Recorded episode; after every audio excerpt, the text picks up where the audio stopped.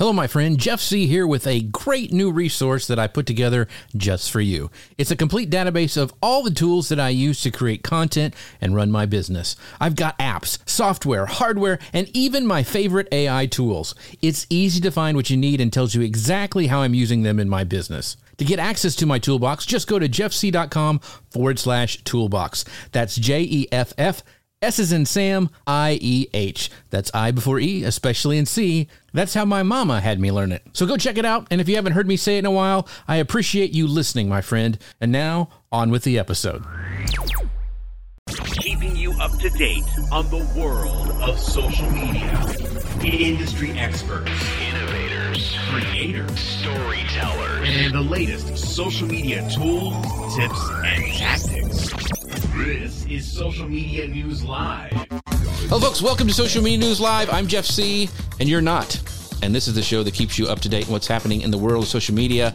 Today, I'm joined by my friend Erik Fisher, and today's show is all about being more productive in podcasting.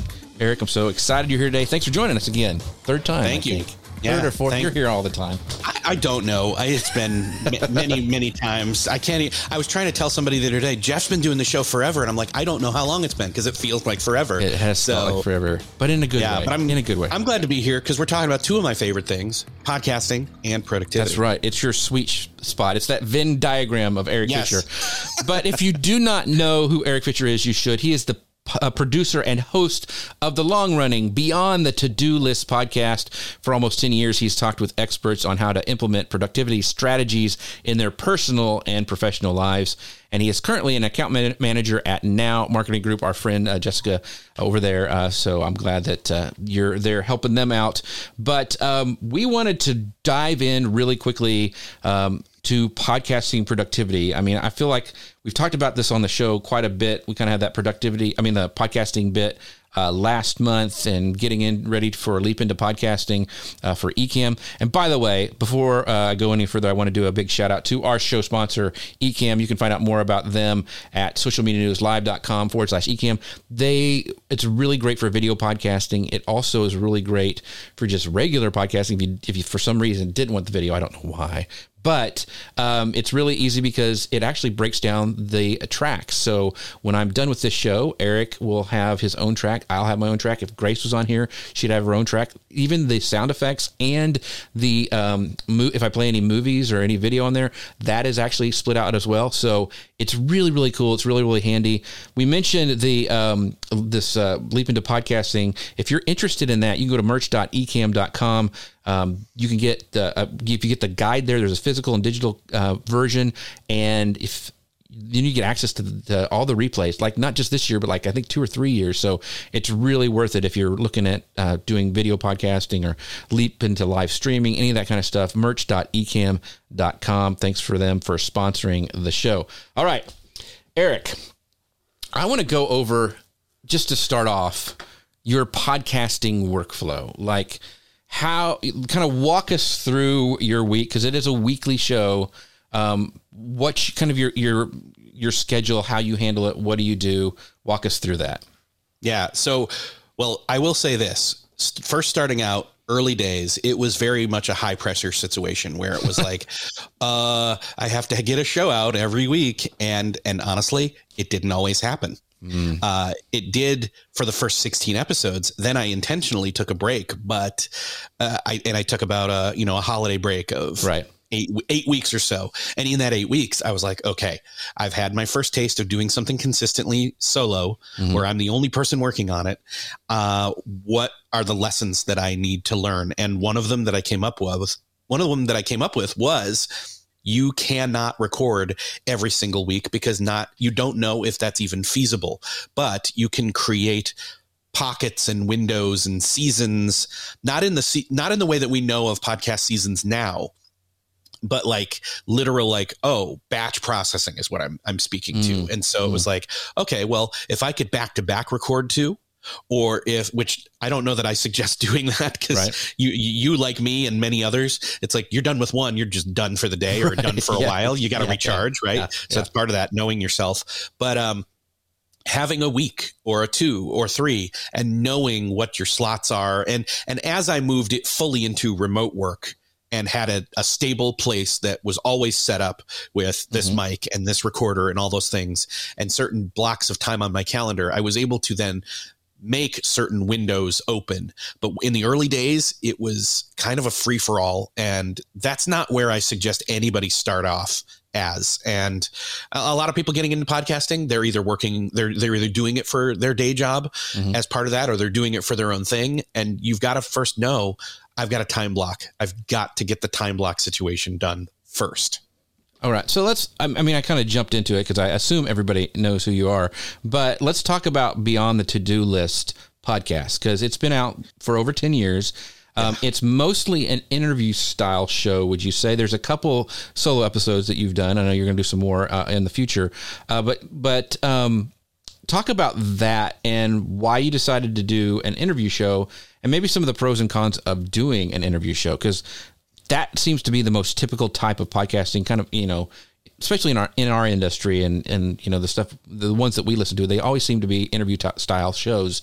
Talk about the pros and cons of that style of show well, the pro is is you get to bring in a perspective that's not your own, and you can. It, it's much more interesting, and in a lot of ways, I and, and, I typically gravitate towards shows where it's more than one person talking. Now, there are a few, and I will mention them in a minute in the also in the pros side of things mm-hmm. um, that are solo shows, but they are shorter and they are, mm. it's almost like it's a blog article or a newsletter that's being read dramatically with thought and feeling and inflection and i really right. appreciate those in fact i'll just say it um, it's uh, you've had him on the show or you I, am trying to remember um, but tom webster oh yeah he's yeah. one of them that i mm-hmm. listened to you know i, I listen actually i listened to one of them this morning uh-huh. and it was very fun i enjoy his voice i enjoy him conveying the information so there is a positive to doing it on your own there's also a positive though to doing it uh, with somebody with a guest because right. one you're pulling information from that person and sharing it with your audience. You're learning in public, if you will. And that was one of the biggest things that I decided I needed and wanted to do was I just wanted, I mean, if somebody says, Hey, I've got a podcast, will you come on? You would, you have no idea how some of the doors that can open mm-hmm. because you, you do that. I've, I've, been able to speak to people I never thought I would speak to right. in, in, in public, no less, and have it recorded. So public, it's it's great. Um, doing it solo though, there are some cons. It's now all on you. Right. right. and you have to craft what you're going to say. No one wants to listen to somebody just riff by themselves unless you're really good at it and have practice at that. And so even when I've done solo shows, I've had an outline and even fleshed it out and had, you know, I, I would read through the outline as I did like a walk and talk mm-hmm. and then would go through and craft that a little bit better and then not read it, but actually just kind of, I don't know, I don't want to say perform it, but, right. you know, read it dramatically with without without the drama in other words gotcha um, a con though of doing it with other people is now you're at the mercy of their schedule. And yes, so yes. it's it, and if and a lot of other th- a lot of technical difficulties can can happen when connecting with others and recording that way. Then that wouldn't necessarily happen if you're doing a solo show. So, on getting your guests, is do now do you get most people coming to you to be on your show? Or are you actively recruiting guests? I mean, I, I'm, I'm assuming since you've been around for 10 years and a lot of people want to get on your show, it's not the issue that you had when you first started. Uh, it's probably kind of flip flop. So talk about that a little bit, like getting guests, like uh, how would you tell somebody who's just getting into podcasts to get guests and like, how are you doing it now? Cause I know you get yeah, a lot of books I, and stuff. Yeah. When I started, it was all about intentionally seeking out guests. I it was all on me. I had to do it. And in fact, anybody who's starting off and they're looking to do well, looking to do solo or with guests, I suggest sitting down and creating almost a mind map kind of a scenario, whether it's topical or it's guest or both, and kind of match those up and kind of plan out, you know what? Here's a good 20, 25 plus, or even 50. If you can get 52, you got a year. You got a year of content. And, and in the process of making that, other ideas are going to come up. But start there. Start with creating a list of either people you want to talk to and, and why, or the topics you want to talk to, and either do a solo show that way or have a guest for that topic specifically. Mm-hmm. And that's what I did. That's how I started off. Those first 16, I sought those guests out. I either knew they were an expert in their field or I knew that I could get them by saying, "Hey, one of the other people that I have just had on the show Right. wi- was on the show. Will you do it?" And that you you'd be amazed at how like, "Hey, I've got Michael Hyatt on the show. Now I can get Dan Miller." Or Right, now that I've had the two of them, I can get so and so. And that's how it started. And yes, the industry has changed and over time there's been a lot more of uh, just businesses and people reaching and PR people. Mhm. PR people have have really cued into the fact that oh, my client has a new book coming out. I need to look and see which shows are appropriate to have them on, and they do their research. For the most part, there are definitely some Right. pitches that's like this isn't a fit for my show Right, exactly. but uh, more than you would know. And uh, and I get a lot of emails, and there are people that scrape the emails that are Mhm. connected with certain, you know, Apple Podcasts or other different podcasts, uh, d- varying degrees of uh, data that's available. You know how it is. Right. You've talked to social media people and people scraping LinkedIn email addresses to send stuff. So, uh, but that's what it's kind of transitioned into. I still want to, and in fact, I'm doing this now. I'm in the process of increasing my intentional activity towards choosing and reaching out to people I really want to have on and not just doing the passive role of, well, I'm getting so and so amount of email pitches a day, a week, a month, and then just picking enough of them. I only need four out of however many to make it worth all those coming in. But yeah, being I would say always go for quality and always be intentional and shoot for people that you may not think you can get and go ahead and ask anyway because you Right. might get a yes. I did. Yeah, yeah, that's- that is true. You never know unless you ask. And you know, what's the worst they're going to say is no. I mean, they're, you know, nobody Yeah. gets, I, I've never heard anybody get mad being asked. So, um, anyway, what, so this is the, under the productivity angle, cause getting, you know, everyone's like, oh, I can get a guest a week. Eh, not a big deal. But then you start thinking about, okay, I want to make an, have an intelligent conversation. And you can tell the good podcasters from the not so good podcasters, and, and you obviously are a great podcaster, is that they do research. They're doing research on their guests. And, you know, I do a, uh work for Guy Kawasaki. I'm his producer and, and editor over on his show. And he really researches that. And a lot of the guests he has are, they, they have a book that comes out. I know this happens with you as well because there's actually been crossover from you and Guy's show. It's the same time the book is coming out. And, oh, you had that guest. Um, but how do you prepare? I mean, are you reading a book a week? Like, I mean, Guy usually kind of does that. I mean, how, what is your productivity like hacks to be prepared for your guests and ask the questions? So there's two ways you can go with this. One, be a great reader. And and I am a fast reader, so that really Right. does help and I enjoy it. And I love getting free books all the time in the mail. Sometimes they show up and I haven't even asked for it. I'm like, I don't know who this is.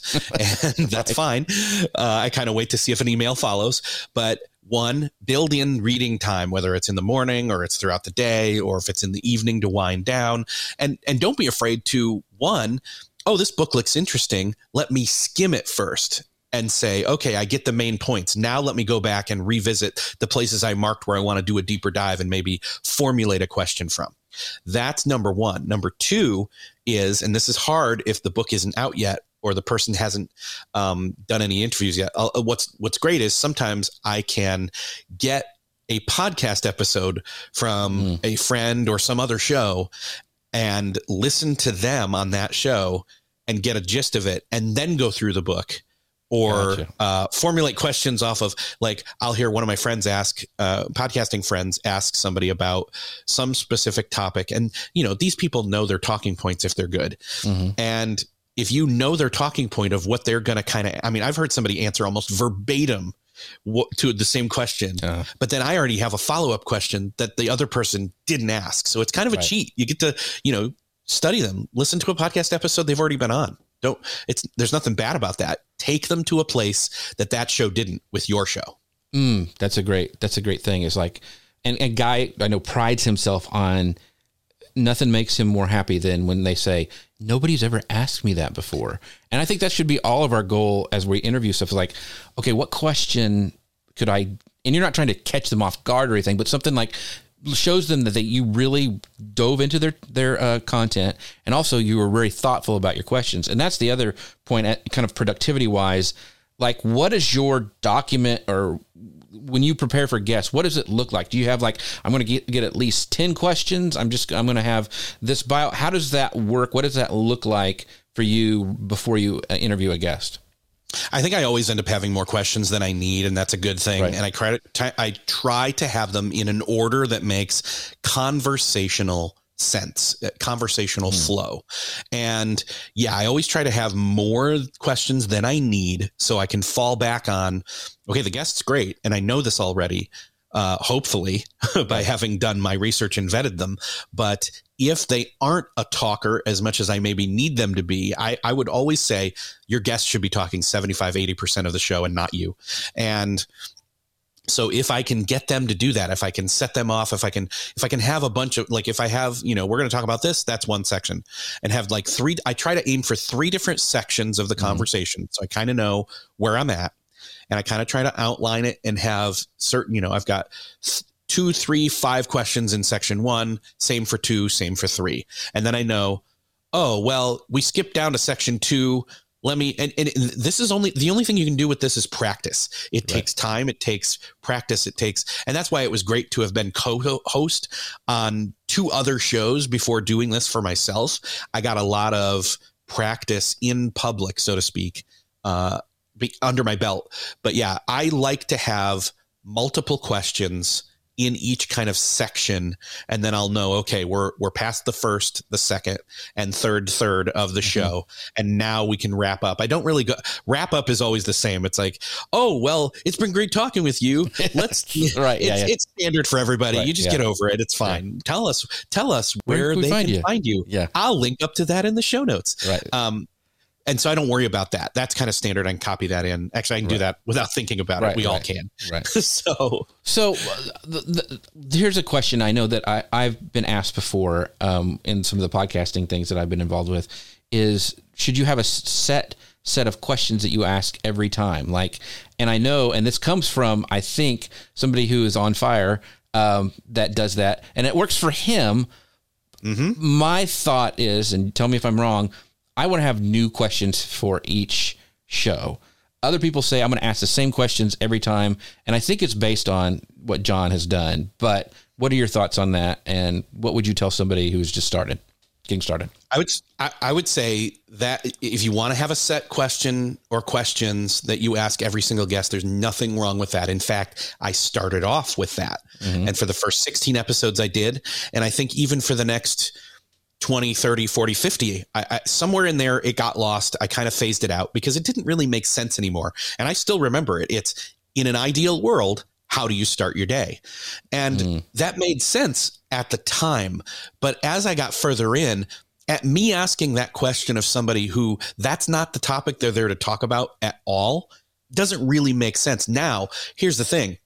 If you're doing like a Patreon or something else and you want bonus content, having a round of four, five, four, five to 10 questions that are kind of rapid fire that you don't include in the regular episode, but that's what you have as bonus content. Mm. That's an option. But I, I again, I think it, it depends on your show, depends on your guest, depends on your topic, depends on your show's flow. If that makes sense to have set questions that you ask every single one of them, nothing wrong with that, but it's got to make sense and it's got to be right for you. I think that's a great point. Uh, the, the my I don't mind having a, couple set questions that you ask each gu- guest. I mean, I mean, I've been on guests on shows where they've done that. My thing is like what John Lee Dumas does, where it's the same questions every time for every se- every show in ad, you know, forever. Uh, that There's a pro to that though. There's a pro to that that you know what you're going to get. You know, Yeah, oh, you're right. how is like for example, uh, I- I'm I'm not currently watching an, any real like news type Right, shows or right. even comedy news shows, but for a while there, I was watching Colbert, and he would have a segment where he'd have a guest that was there weeks ago sit and answer the same 10 questions and it was to better know that guest Mm-hmm. and so i knew those questions and i knew what i was going to get That's in terms point, of the the the um the catalyst for the conversation but i didn't know what the answer was going to be like and these were simple questions like apple or orange Right. or you know describe your life in five words Right. or thing, things like that that are simple and it's it's cool and it's kind of you're curious how is uh, Hugh Jackman going to answer this differently than say Sting or Mhm. you know insert celebrity yeah. here? Yeah. Yeah, So I I so I, I guess my point was, and I think that's right because I've been on those rapid fire questions, and those are fun. Those are a, a nice little thing. I, have been on shows before. Um, I guess just copying the format of other shows is what I I think I was trying to talk about because like I, I swear every time there's a podcasting conference afterwards there's so many like accountants on fire and you know all this kind of stuff and um, I, i'm not really you know my thing is is we shouldn't copy well, there's and that and that's funny. We both know somebody uh, who I met at the most recent podcast conference we both went to, and he came up to me and and we were talking, and he said, "You know, I, at some point I looked up when did you name your show."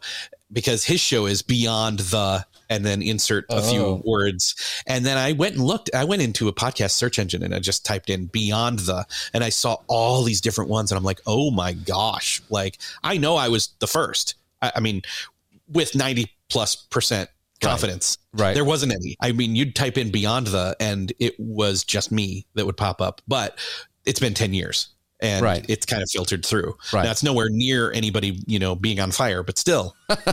right. Right. Um, the other question, I, I, really quickly, I want you to talk about um, how how many hours does it take before for your for your podcast workflow? Like a week how much do you spend on your podcast well, time wise, it's going to vary because again, what I did learn was there are certain chunks of time. Like I, th- I think about you and I both talk about the 12 week year where we look at right. a quarter of the year and we kind of say, okay, how many do I need? So I need 12 episodes mm-hmm. and that's 12 recordings unless I'm recording or unless I'm releasing a, a repeat episode, which occasionally I've done. Um, less so now, more they're, they're more bonus episodes than right. anything, but, um, it's okay to get 12. I need to open up enough time for 12 people and I need to maybe front load that and, and ideally have those recorded before the new 12 weeks even right, start right, or, right. or half of them and stay ahead. In other words, create margin, create workflow, create structure. And so on a week, the max I would ever record in a week would be three. But mm. again, mm. that's maybe more than some people are comfortable with. But for me, that's three weeks, three other weeks that I don't have to record any. Right. So and and as it goes as it filters through as i get responses and i see the bookings come through through my calendly um, I will say, okay, that's another one. Where is that? And I look on the calendar and say, okay, well, there's already one or two that week. Don't, close off the rest of the space in that time mm. and maybe add it in other places. I, I, make more than 12 slots available, but I close them down as the weeks get full. Right. And I also block off weeks where I'm like, that week's impossible to record at all. And so you have to go into it with that context before I give a, a correct answer and say, well, it costs, it tells me, or I can say that it, it takes me five hours in a given week because sometimes the research doesn't take as long or it takes more. Sometimes mm. the recording slots, I've got three in a week. Sometimes I have none. I would say on a per episode basis, it's anywhere between two to three hours. But again, some of that's reading time in the evenings or the mornings or the weekends. The recording is over only, I book an hour.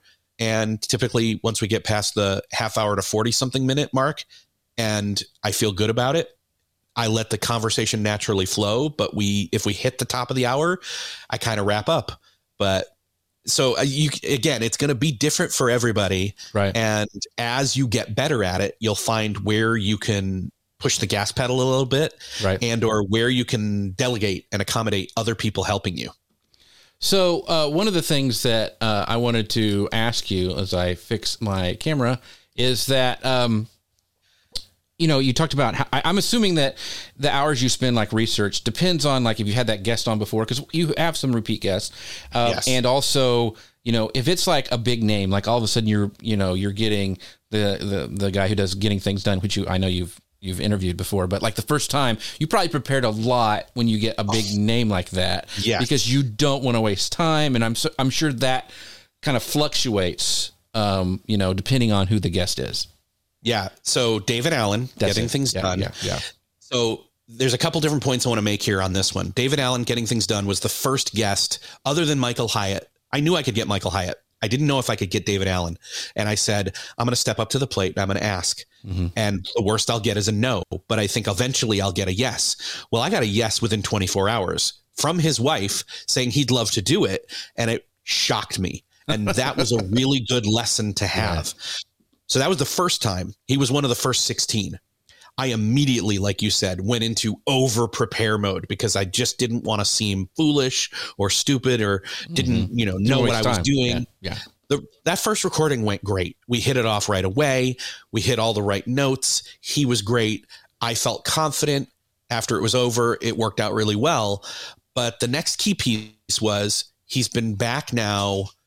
I don't even know how many times I can count, but he's been back asking to be back. Now I asked the, the second time, but I think the third and fourth time, uh, his company reached out because the track record was there Mm. and they had a new book out, um, getting things done for teens and the getting things done workbook.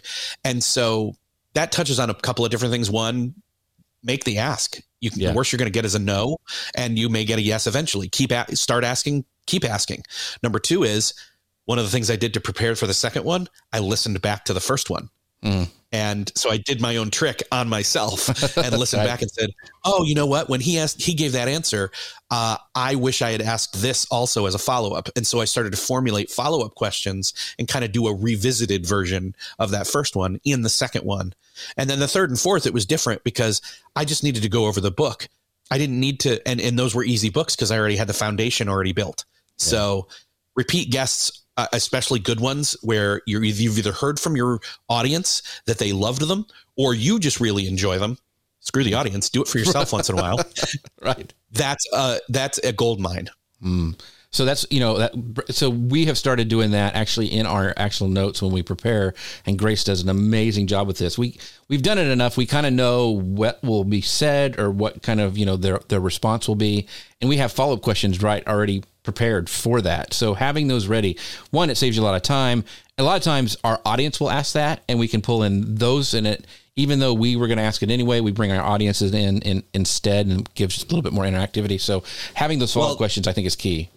that's another piece is that if you have and and this I'll tease this one of the things that I would have done differently is I would have intentionally built a community around the show earlier mm. and still need to do more with that but your audience can really help you get questions that you know that you might not even think of to ask your upcoming guests and throwing that out there to them can be a real bonus That's that's awesome. That's really good.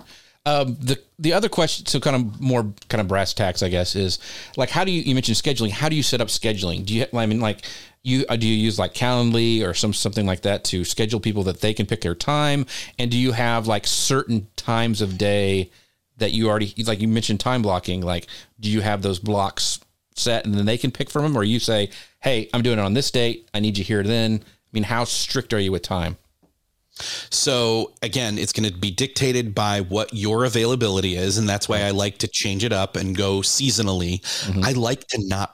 I personally love not recording hardly at all throughout the summer when there's a high chance that something random where everybody's home during a recording Right. that's you know that's nerve wracking sometimes or at least it used to be i've gotten better at it Mhm. but or, or if you're recording during the workday, which is most of the time when people are doing it, like you've got to say, okay, that's my lunch hour, and you know, start earlier on your work stuff, and then take that hour, and then eat something right after or before. Right.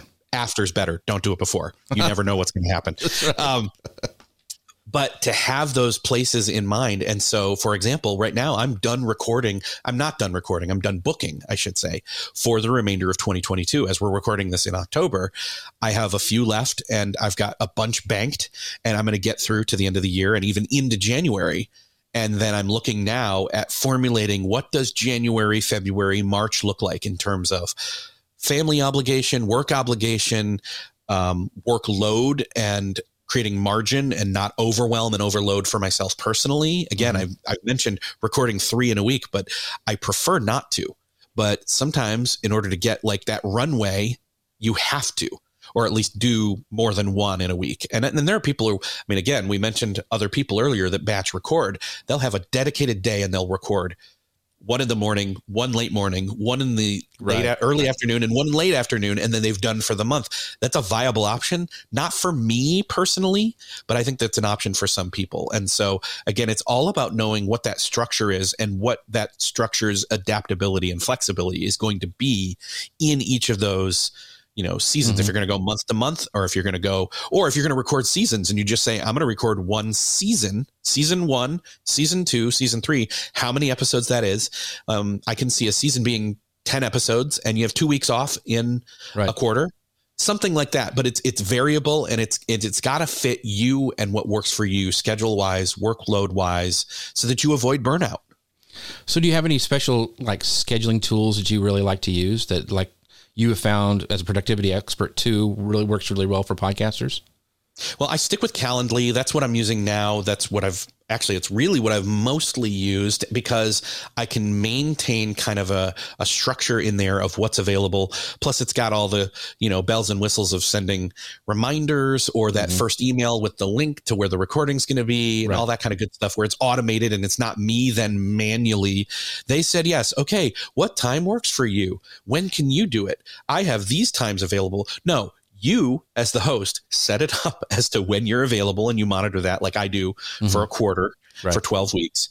And then you can go in and you can remove times and things like that. And then you just shoot them the link and then they can click on it and pick for themselves what works. And I try to have, you know, a couple different options. Mhm. Uh, it only runs into an issue when somebody say like in Australia and we've got to figure out how to right, make that yeah, work. But yeah. I can accommodate that once they tell me. Right.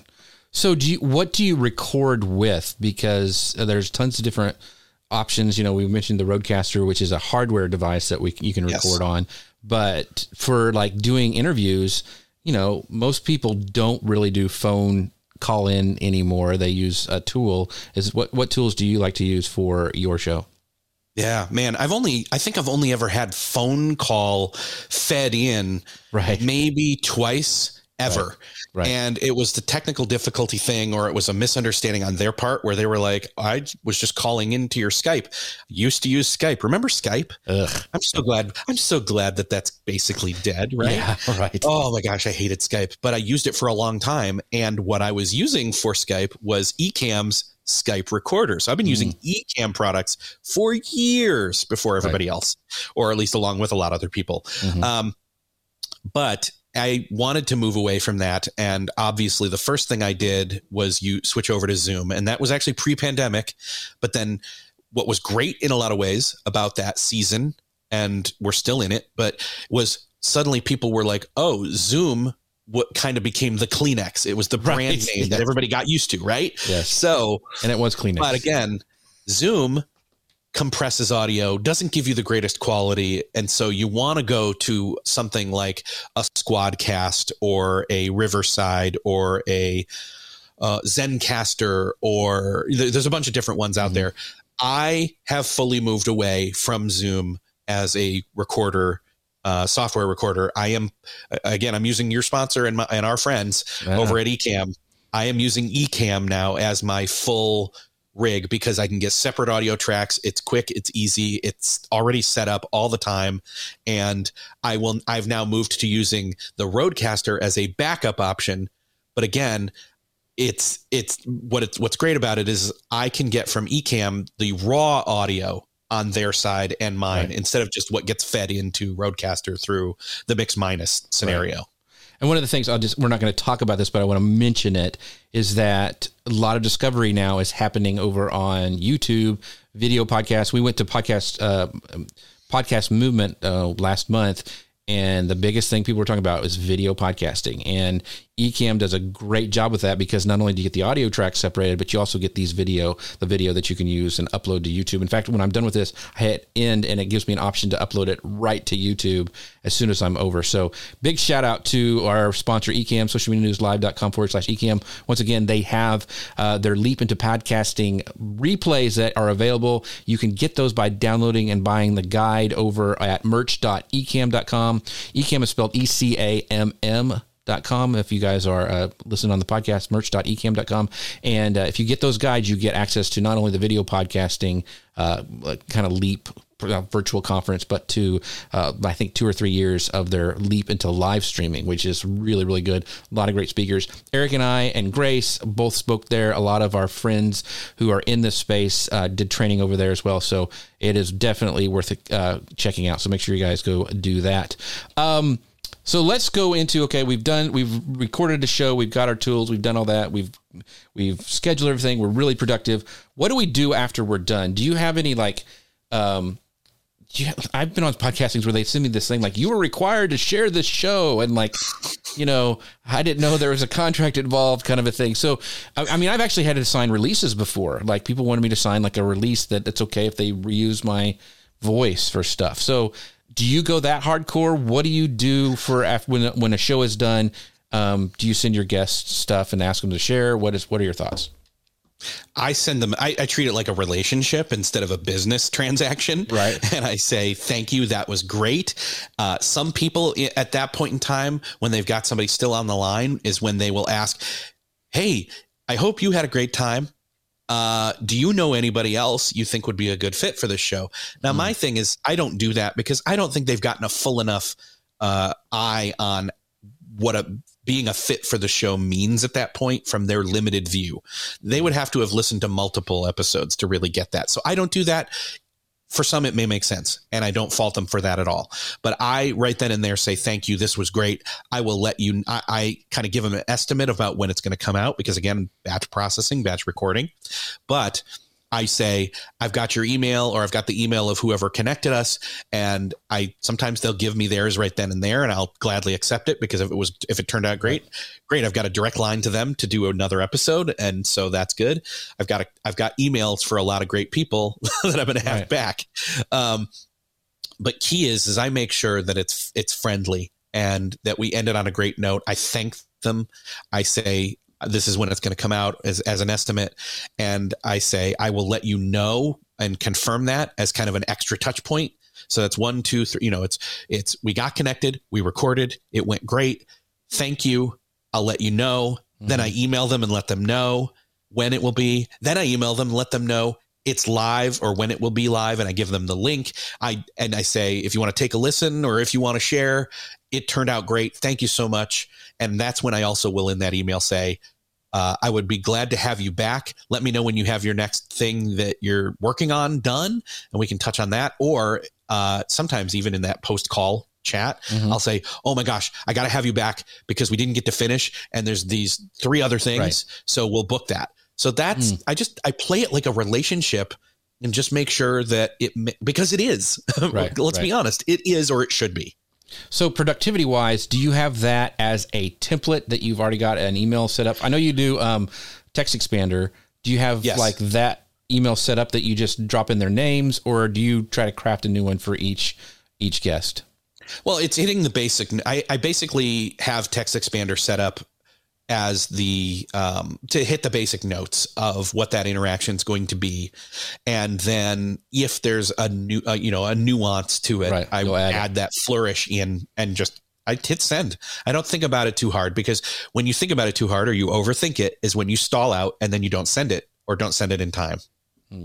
So you mentioned, you know, that I thought that was really key, and I hope people picked up on that. Like, if you didn't get the things done, you didn't get through all your questions, or it was really great and you wanted to have them back, it's immediately booking that for another show. And we do that too. Like we did it with Janet Murray. If you guys remember, a couple weeks back, she had a, uh, she was doing a launch, and she was going to give the results of the launch in, in a couple weeks. So we booked that right then when she said that. Like, it's okay. We want to get that because that'll be interesting data to talk about. I think that's really key. So you've had multiple guests on. So I want to know what what makes a good repeat guest. What you know what how do you make that list? And two, what makes it so you'll never be asked back on Erik Fisher's Beyond the To Do List podcast?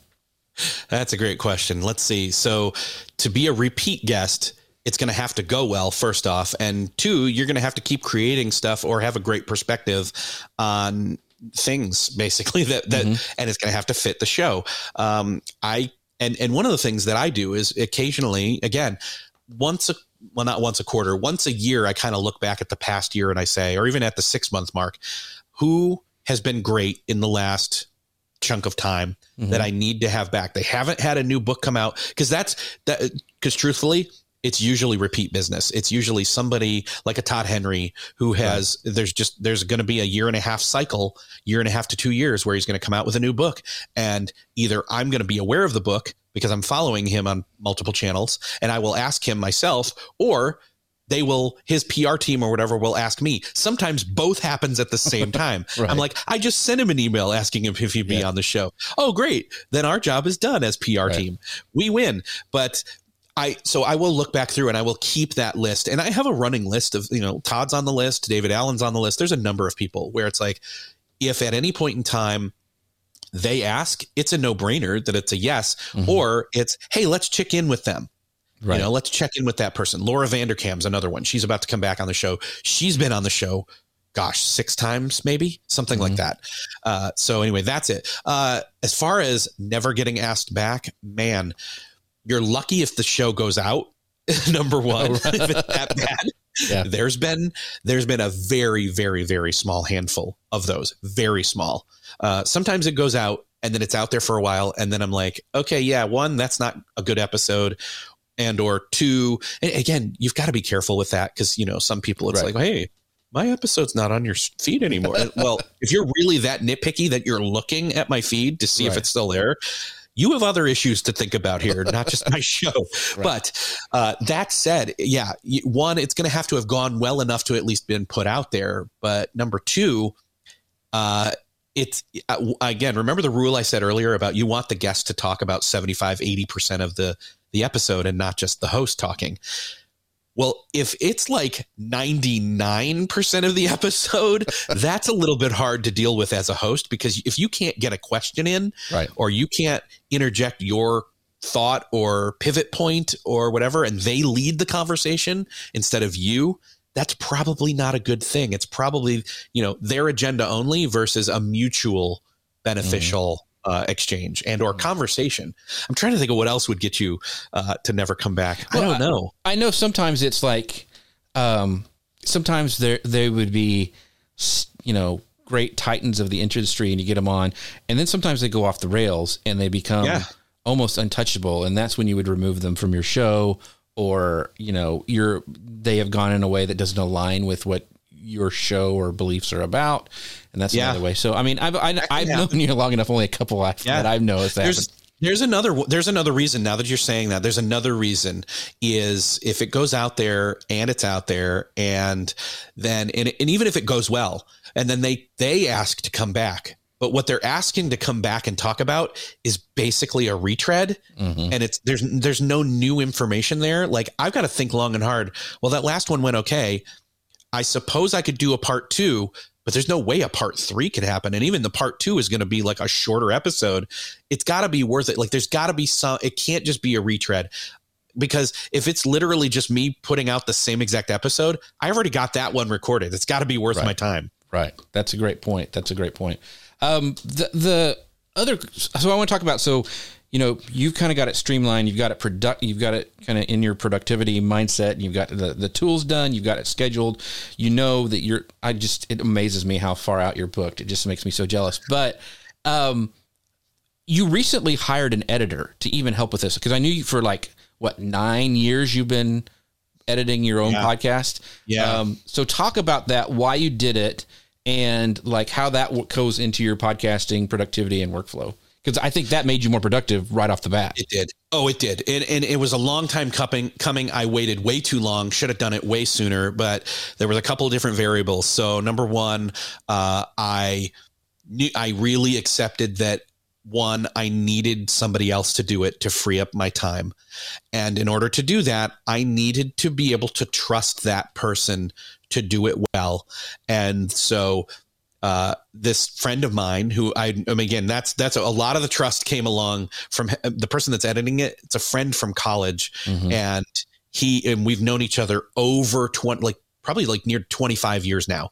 Mm-hmm. And so he's been editing it now for a little over a year and it, it i'm just thank i'm so so so so thankful uh, that he's doing it. And even then it was like well i've got to show him what i kind of look for or what what my nuance is right. you know what what's my way of doing it. He's never gonna no one is ever gonna 100% mimic your way. You have to get over that. But if you can get somebody to like that 80 90% like jon acuff talks about where if mm-hmm. you can get that 80 90% and released out to the world good we're good. Um, so we worked through that and he had had enough training editing another show that I helped kickstart and he now edits and it's another friend of ours. He had been doing that for a good year, year and a half or so where I was kind of help editing there and he would edit and we'd go back and forth and then he took it all over and maintained all the revenue. Once he'd had that training for a while and I knew he could handle it and we worked through my specific nuances for my show, uh, the trust was there. So I gave it over to him over a year ago. And the other key piece was I needed to be able to uh, compensate him fairly for his time for doing it. And so we got to that point as well. And it just worked out. It made sense. It, it just made sense for me to let it go. And from that point forward, my stress level on my show dropped dramatically. Mm. Well, not having your show stretch you out is a is a way that yes. you can increase your your productivity and longevity uh, doing a podcast. Uh, one of the things, and I know a lot of people want to monetize their podcast. Um, some, you know, that's that's a whole nother show that we could talk about. But I know that you do that. You have ads that run during your show, and I want to ask, you know, and talk about the productivity behind that. Like, how does these advertising spots contribute to your workflow? I mean, do you batch do your ad reads? I mean, I think most of yours are host reads. Um, in, yeah. in that way, there. I'm even. I mean, they, you have dynamic ads. I know that go into yours as well. But talk about that. Like, do you sit down and like, okay, do you know for for one thing? Do you get like a, okay, you're going to do this this month. I've got to you know, batch all these ad reads out. How does that play into your workflow? So again, this is a variable thing. It's going to maintain. It's going to have to require some flexibility because I work with an agency. I'll just shout them out here, True Native Media, and they've done well by me. And each year's been more profitable than the last. Mm-hmm. Check them out if you don't have any kind of person helping you with that. They are great. That said, they book something and it depends on the length of the campaign, whether it's going to be every episode or if it's going to be one a month for a whole year or twice a month for the whole year or twice a month for uh, or once a month for a quarter. It, de- it just depends. And it depends on when they have new ad copy. I need to rotate in and do a new read.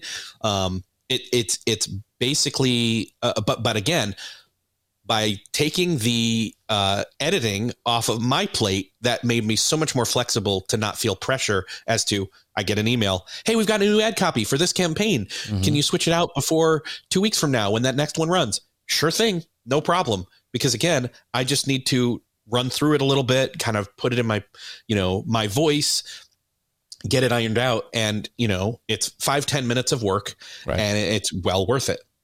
Mm. Well, I just because a lot of us don't run ads like we don't do them on our right. show, other than our the, our sponsor. Um, and I was like, okay, man, that could I could see that add up. Like if you start doing ads and you have to do it some you know different times, and I'm like, well, that could really add up. So uh, yeah, think- and it, again, it's about batch processing as needed or mm-hmm. being flexible and having certain windows. I mean, it's like, oh, I know that that's going to happen. Like for example, in the scenario I just gave, oh, a new email comes through. We've got new ad copy. Okay, well, I need to know when I can fit that into my schedule. When one, when's the, when's the absolute deadline for it? Mm-hmm. Now work backwards and say when can I fit it in the soonest without being high pressure situation of have to. Oh my gosh, I've got to turn this around right now. No, you don't. Right. You've got three weeks till it has to go. So. Mm. You just gotcha. kind of you you know, find that window and then pick uh, a first option and then a backup just right, in case. Right.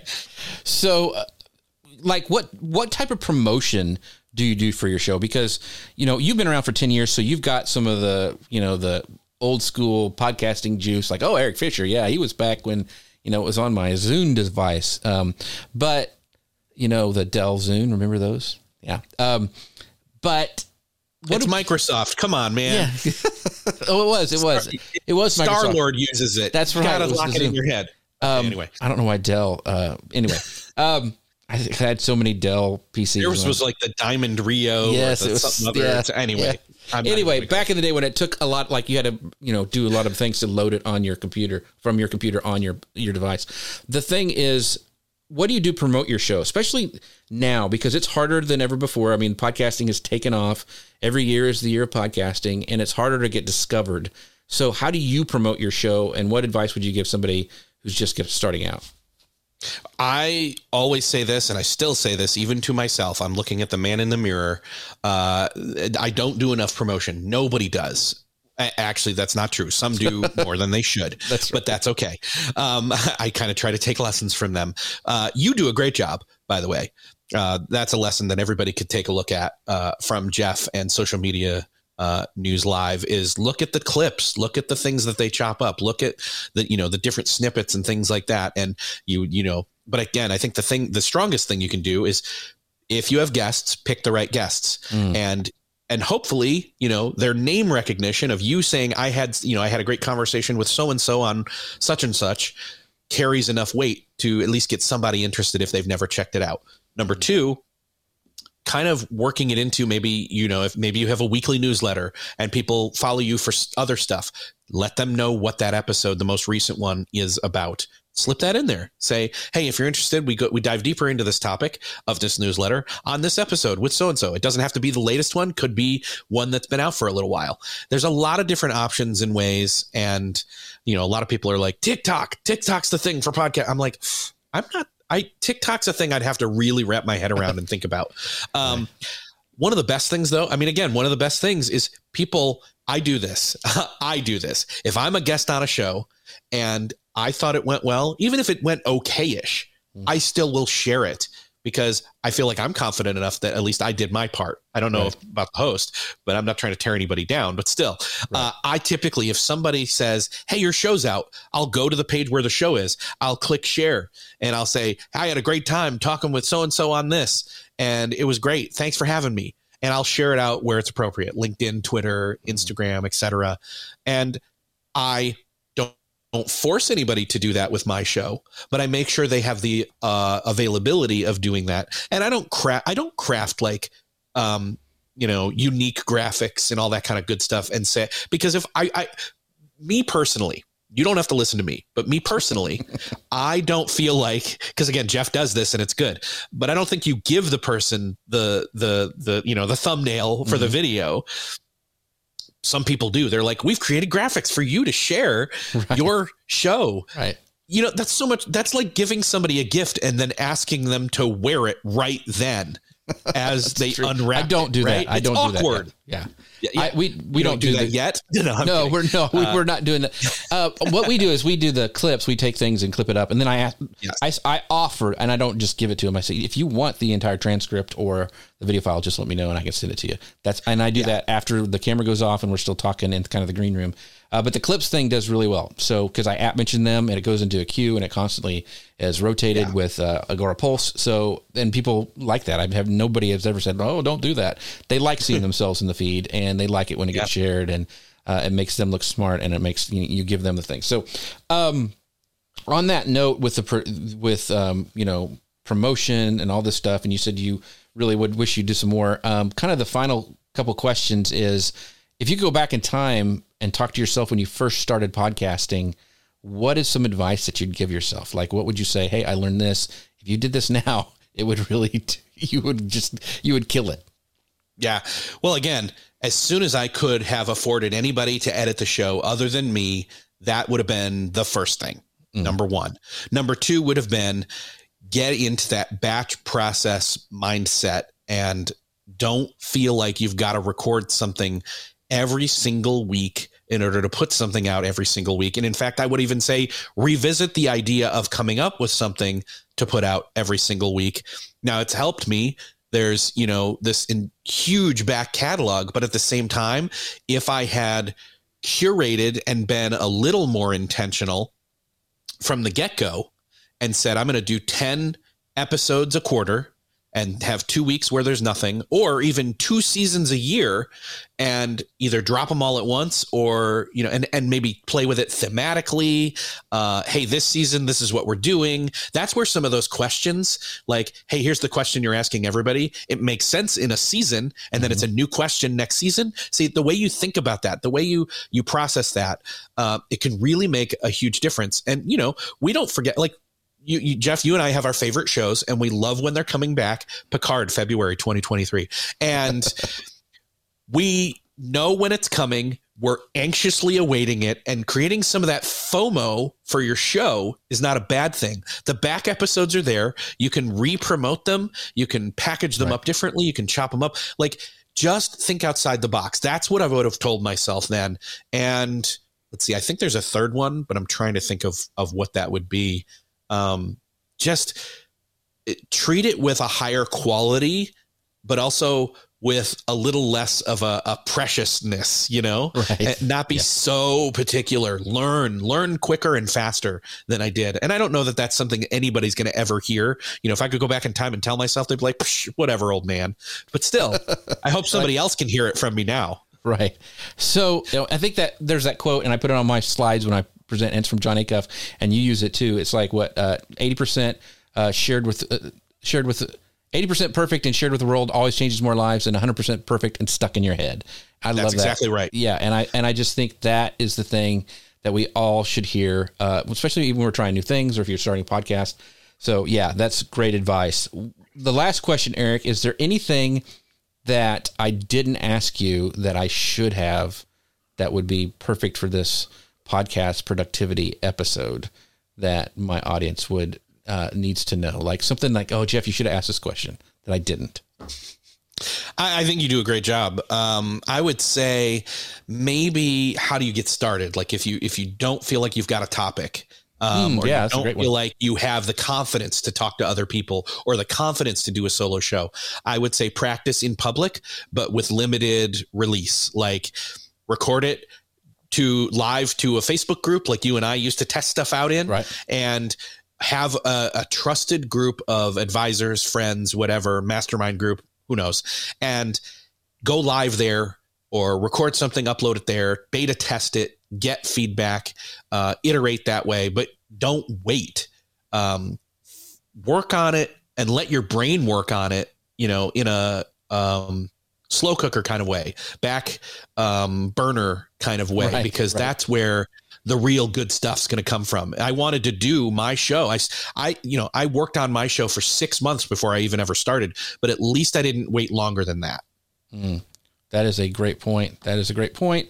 Um, I wish there's so many things that I wish I would have done different, but uh, once again, the last question that we all at all podcasters, all live show people usually do when they have an interview show, where can people find about all things Erik J. Fisher? Yeah. So start with beyondthetodolist.com. That's where you can find the show. And there's so many there. And if you want to ask, hey, I need a podcast episode, do you have an episode on this topic? Hit me up on Twitter at twitter.com slash Erik with a K, the letter J, F I S H E R, or find, you know, type in E R I K F I S H E R on LinkedIn or uh, Erik J. Fisher at Instagram, any of those, you can hit me up, ask me questions. I will point you to an episode that I'm sure is going to help you. Uh, there's there's so many out there and so many more coming. Mm. Yes, there are really great ones. Some of my favorites are the ones with Michael Hyatt, but uh, I still really, really enjoy Todd Henry. Uh, Erik, and uh, it's one who introduced me to him, and I've seen him speak now, and I've I've read all of his most all. Of, I don't think I've got his most recent book, but incredible, and I love Good listening one. to him. Yeah, he's a recent a, episode, and we're working on a partnership on some yeah, stuff coming up. So he's a he's got some good stuff. If you if you don't you know go through it and look and say, oh, I need help with that, and listen to that episode because it really does.